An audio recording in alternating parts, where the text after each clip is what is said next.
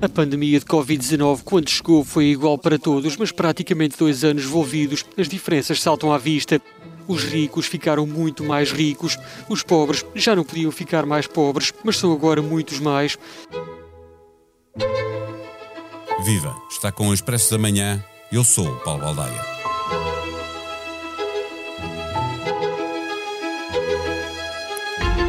Do vírus SARS-CoV-2 se disse, quando apareceu, que era muito democrático, contagiava de igual forma todas as pessoas. Percebemos logo na altura que nas consequências de ter de lidar com ele não havia assim tanta igualdade porque afetava mais severamente os idosos e os que tinham outras comorbilidades e porque parecia, de certa maneira, poupar os mais jovens. Olhando de qualquer forma apenas para a possibilidade de ser contagiado, também se percebeu logo no início de que havia grupos profissionais que corriam maior risco. À cabeça, médicos e enfermeiros que tinham de tratar os doentes que chegavam aos hospitais. Rapidamente chegou o estado de emergência, o confinamento obrigatório, com teletrabalho igualmente obrigatório, para quem podia, e uma série de classes profissionais que teve de continuar a deslocar-se para o local do trabalho, utilizando transportes públicos, por se tratar de atividades em áreas essenciais. Uma investigação publicada no Jornal Europeu de Saúde Pública, debruçando sobre os primeiros meses da pandemia, concluiu que a situação socioeconómica dos portugueses influenciou a probabilidade de contraírem Covid-19. A jornalista Joana Ascensão já leu esse estudo e é com ela que vamos conversar neste episódio. O Expresso da Manhã tem o patrocínio do BPI. A sua cultura pode preservar a terra. Conheça as soluções BPI para apoiar as empresas agrícolas e agroindustriais na transição para um futuro mais sustentável. Banco BPI SA. Banco para a Agricultura. Registrado junto do Banco de Portugal sob o número 10. Viva Joana, para começo de, de, conversa, quem fez esta investigação, que informação procurava, que períodos analisou? Este estudo foi realizado por investigadores da, da DGS, com o apoio da, do Instituto de Saúde Dr. Ricardo Jorge e com também o, o, Instituto de Saúde Pública da Universidade do Porto, portanto eles juntaram-se todos porque começaram a ter evidência de que eh, naqueles primeiros casos de Covid que surgiram, que eram poucos e portanto também era maior oportunidade de os estudar, não é? Um, a doença estava a atingir mais facilmente populações com uh, com, com, mais dificuldades económicas, com uma classe socioeconómica menor. E, portanto, por terem essa evidência, essa percepção, quiseram estudar a fundo uh, perceber se, se era efetivamente verdade ou não. Era uma, é uma evidência que, na verdade, Paulo, já temos desde o início da pandemia. Certo, e partiram, um, com, partiram com esse, vou-lhe chamar assim, ponto de comas, com esse preconceito, com a ideia de que eh, quanto mais pobre, mais perto estava de ser contagiado, ou, ou mais rapidamente poderia ser contagiado. Sim, a evidência acontece também e é, é percepcionada e, e, e comprova-se para outras doenças. E em doenças uh, transmissíveis, uh, também, pronto, ainda mais ainda, não é? por, por razões uh, das condições de vida, das próprias rotinas de, de vida das pessoas. Um, e, portanto, o que eles fizeram foi analisar um período entre 14 de fevereiro de 2020 e 14 de junho de 2020, portanto, aqui os primeiros meses da pandemia em Portugal, um, e, e, perceber, portanto, entre os casos, estudá-los, ver que pessoas eram e, e perceber se isto efetivamente se verificava ou não e sendo uh, uh, uh, o estudo uh, tratando de três fases distintas, não é? Porque há uma fase que é o pré-confinamento, há depois a fase em que estamos confinados e começa a haver mais casos, até porque os primeiros uh, são poucos, e, e depois o, o, o, desconfinamento propriamente dito. Uh, as conclusões a que eles chegaram são muito dispares para cada uma das fases? São muito dispares, exatamente. No, no pré-estado de emergência, portanto, foi aquele período em que tivemos alguns casos, os primeiros casos, mas ainda não tínhamos confinado todos, assim, confinamento total.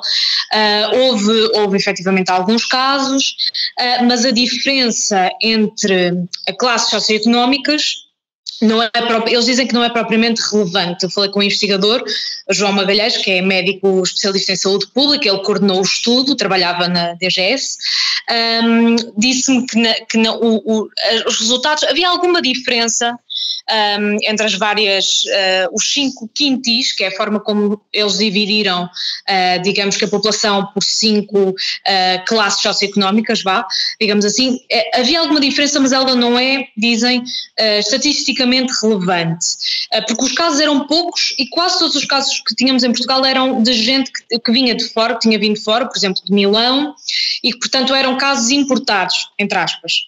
Depois as, as diferenças começaram a sentir-se mais um, no segundo período estudado, que foi o período de confinamento total, em que estávamos todos em casa e uns mais do que outros, por, eh, não sei, viverem mais juntos ou pronto, pelas condições da vida normal, ou por terem, lá está, de, de saírem para trabalhar, Uh, uh, uns infectaram-se mais do que outros. E aí começa-se a verificar como que um gradiente de incidência de infecção do, uh, do grupo menos vulnerável socioeconomicamente para o grupo mais vulnerável. Portanto, nota-se uma maior incidência no grupo mais vulnerável, que relativamente ao primeiro, portanto em 5, não é? O quinto relativamente ao primeiro, é, é cerca do dobro da incidência da infecção. Estamos a falar de pessoas que basicamente não podiam eh, eh, fazer teletrabalho, eh, tinham que ir para as fábricas ou tinham que fazer as limpezas, pessoas Exatamente. que, sendo, tendo emprego, tinham empregos que foram considerados essenciais e muitos deles eram empregos mal pagos. Sim, essa é uma das razões apontadas pelo, pelo, investigador e que também efetivamente foi de percepção comum desde, desde logo. Houve uh, uma pequen, pequeníssima parte da população que pôde fazer teletrabalho e, portanto, houve muita gente que continuou a sair para, uh, para, para, trabalhar, uh, porque não, não podiam parar. Alguns trabalha, os considerados trabalhadores essenciais ou pessoal da saúde, não é? Portanto, nós sabemos disso. Que normalmente, segundo as, as razões apontadas pelos investigadores, as conclusões a que chegaram, isso eh, também, normalmente, esse, esse, tipo de trabalho também está associado a uma classe socioeconómica mais baixa, portanto as coisas batem certo.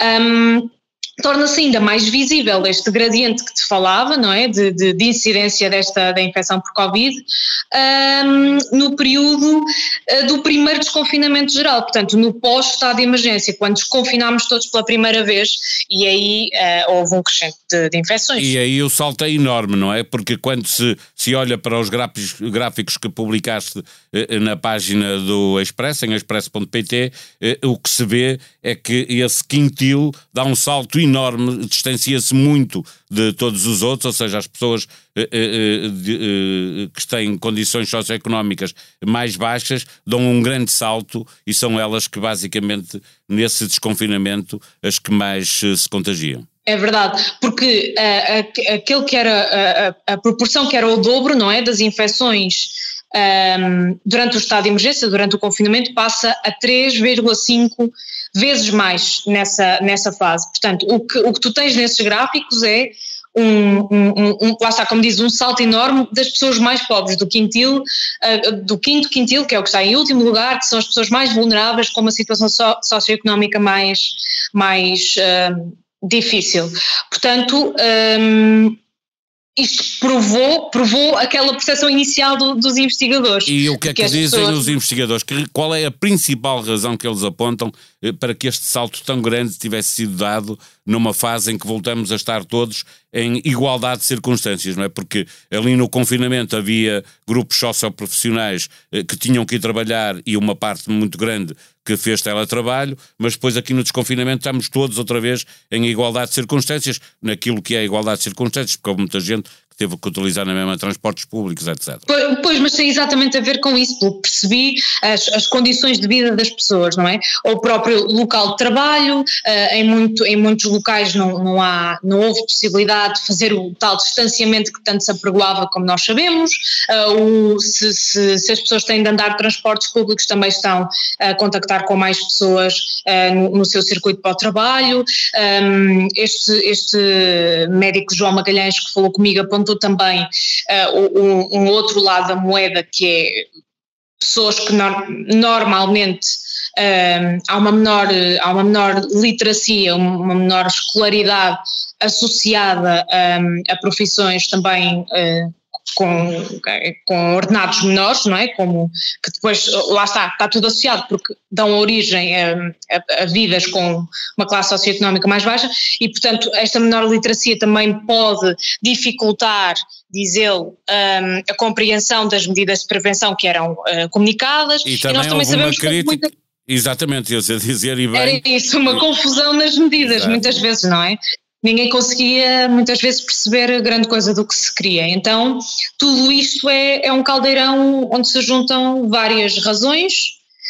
Um, que na verdade só se provou que para esta doença acontece o mesmo que para muitas doen outras doenças também. É, é, ou seja, este vírus uh, que nos foi apresentado como sendo uh, muito democrático, democrático é? nós fizemos com que ele se tornasse quase autocrático e que procurasse Uh, não, é, não, é, é não há o vírus que procura, nós é que procuramos dar mais condições ao vírus de, de contagiar pessoas mais vulneráveis socialmente. Sim, é, é verdade que cientificamente ele é democrático no sentido em que tanto infecta um rico como um pobre, como, uh, mas depois quando vamos falar nas, na nossa exposição ao risco, aí é que ela difere muito consoante pronto, a nossa vida. E se eu ou tu tivemos a possibilidade de ficar a trabalhar em casa mais e portanto uh, toda, toda aquela uh, e, e até vivemos com poucas pessoas e conseguimos uh, ter os nossos dias uh, a contactar apenas com essas pessoas, sem ter de sair, sem ter, ou se temos de sair, vamos no nosso carro. Um, temos uma, uma situação bastante diferente de quem não, não consegue, ou porque o seu trabalho implica contactar com pessoas, ou porque vai de autocarro ou de metro uh, para, para o trabalho, ou porque vive com um, muita, muita, gente. gente casa, muita gente partilha a casa. Exatamente. Efetivamente, nesse, desse ponto de vista, o vírus até é democrático, mas depois a forma de, de ele se meter connosco depende muito também de, da, nossa, da nossa vida, da vida que temos.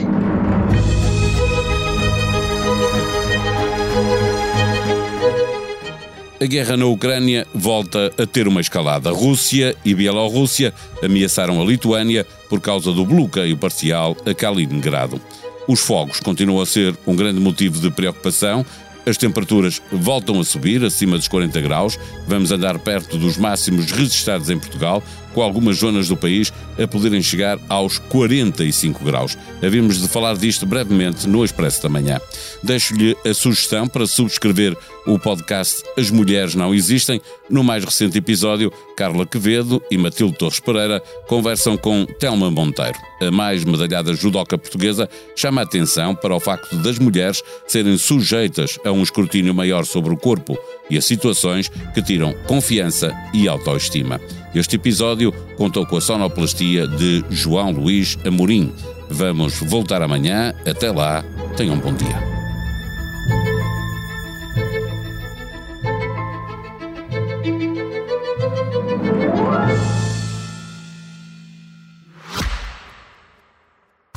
Expresso da Manhã tem o patrocínio do BPI. A sua cultura pode preservar a terra. Conheça as soluções BPI para apoiar as empresas agrícolas e agroindustriais na transição para um futuro mais sustentável. Banco BPI SA. Banco para a Agricultura. Registrado junto do Banco de Portugal sob o número 10.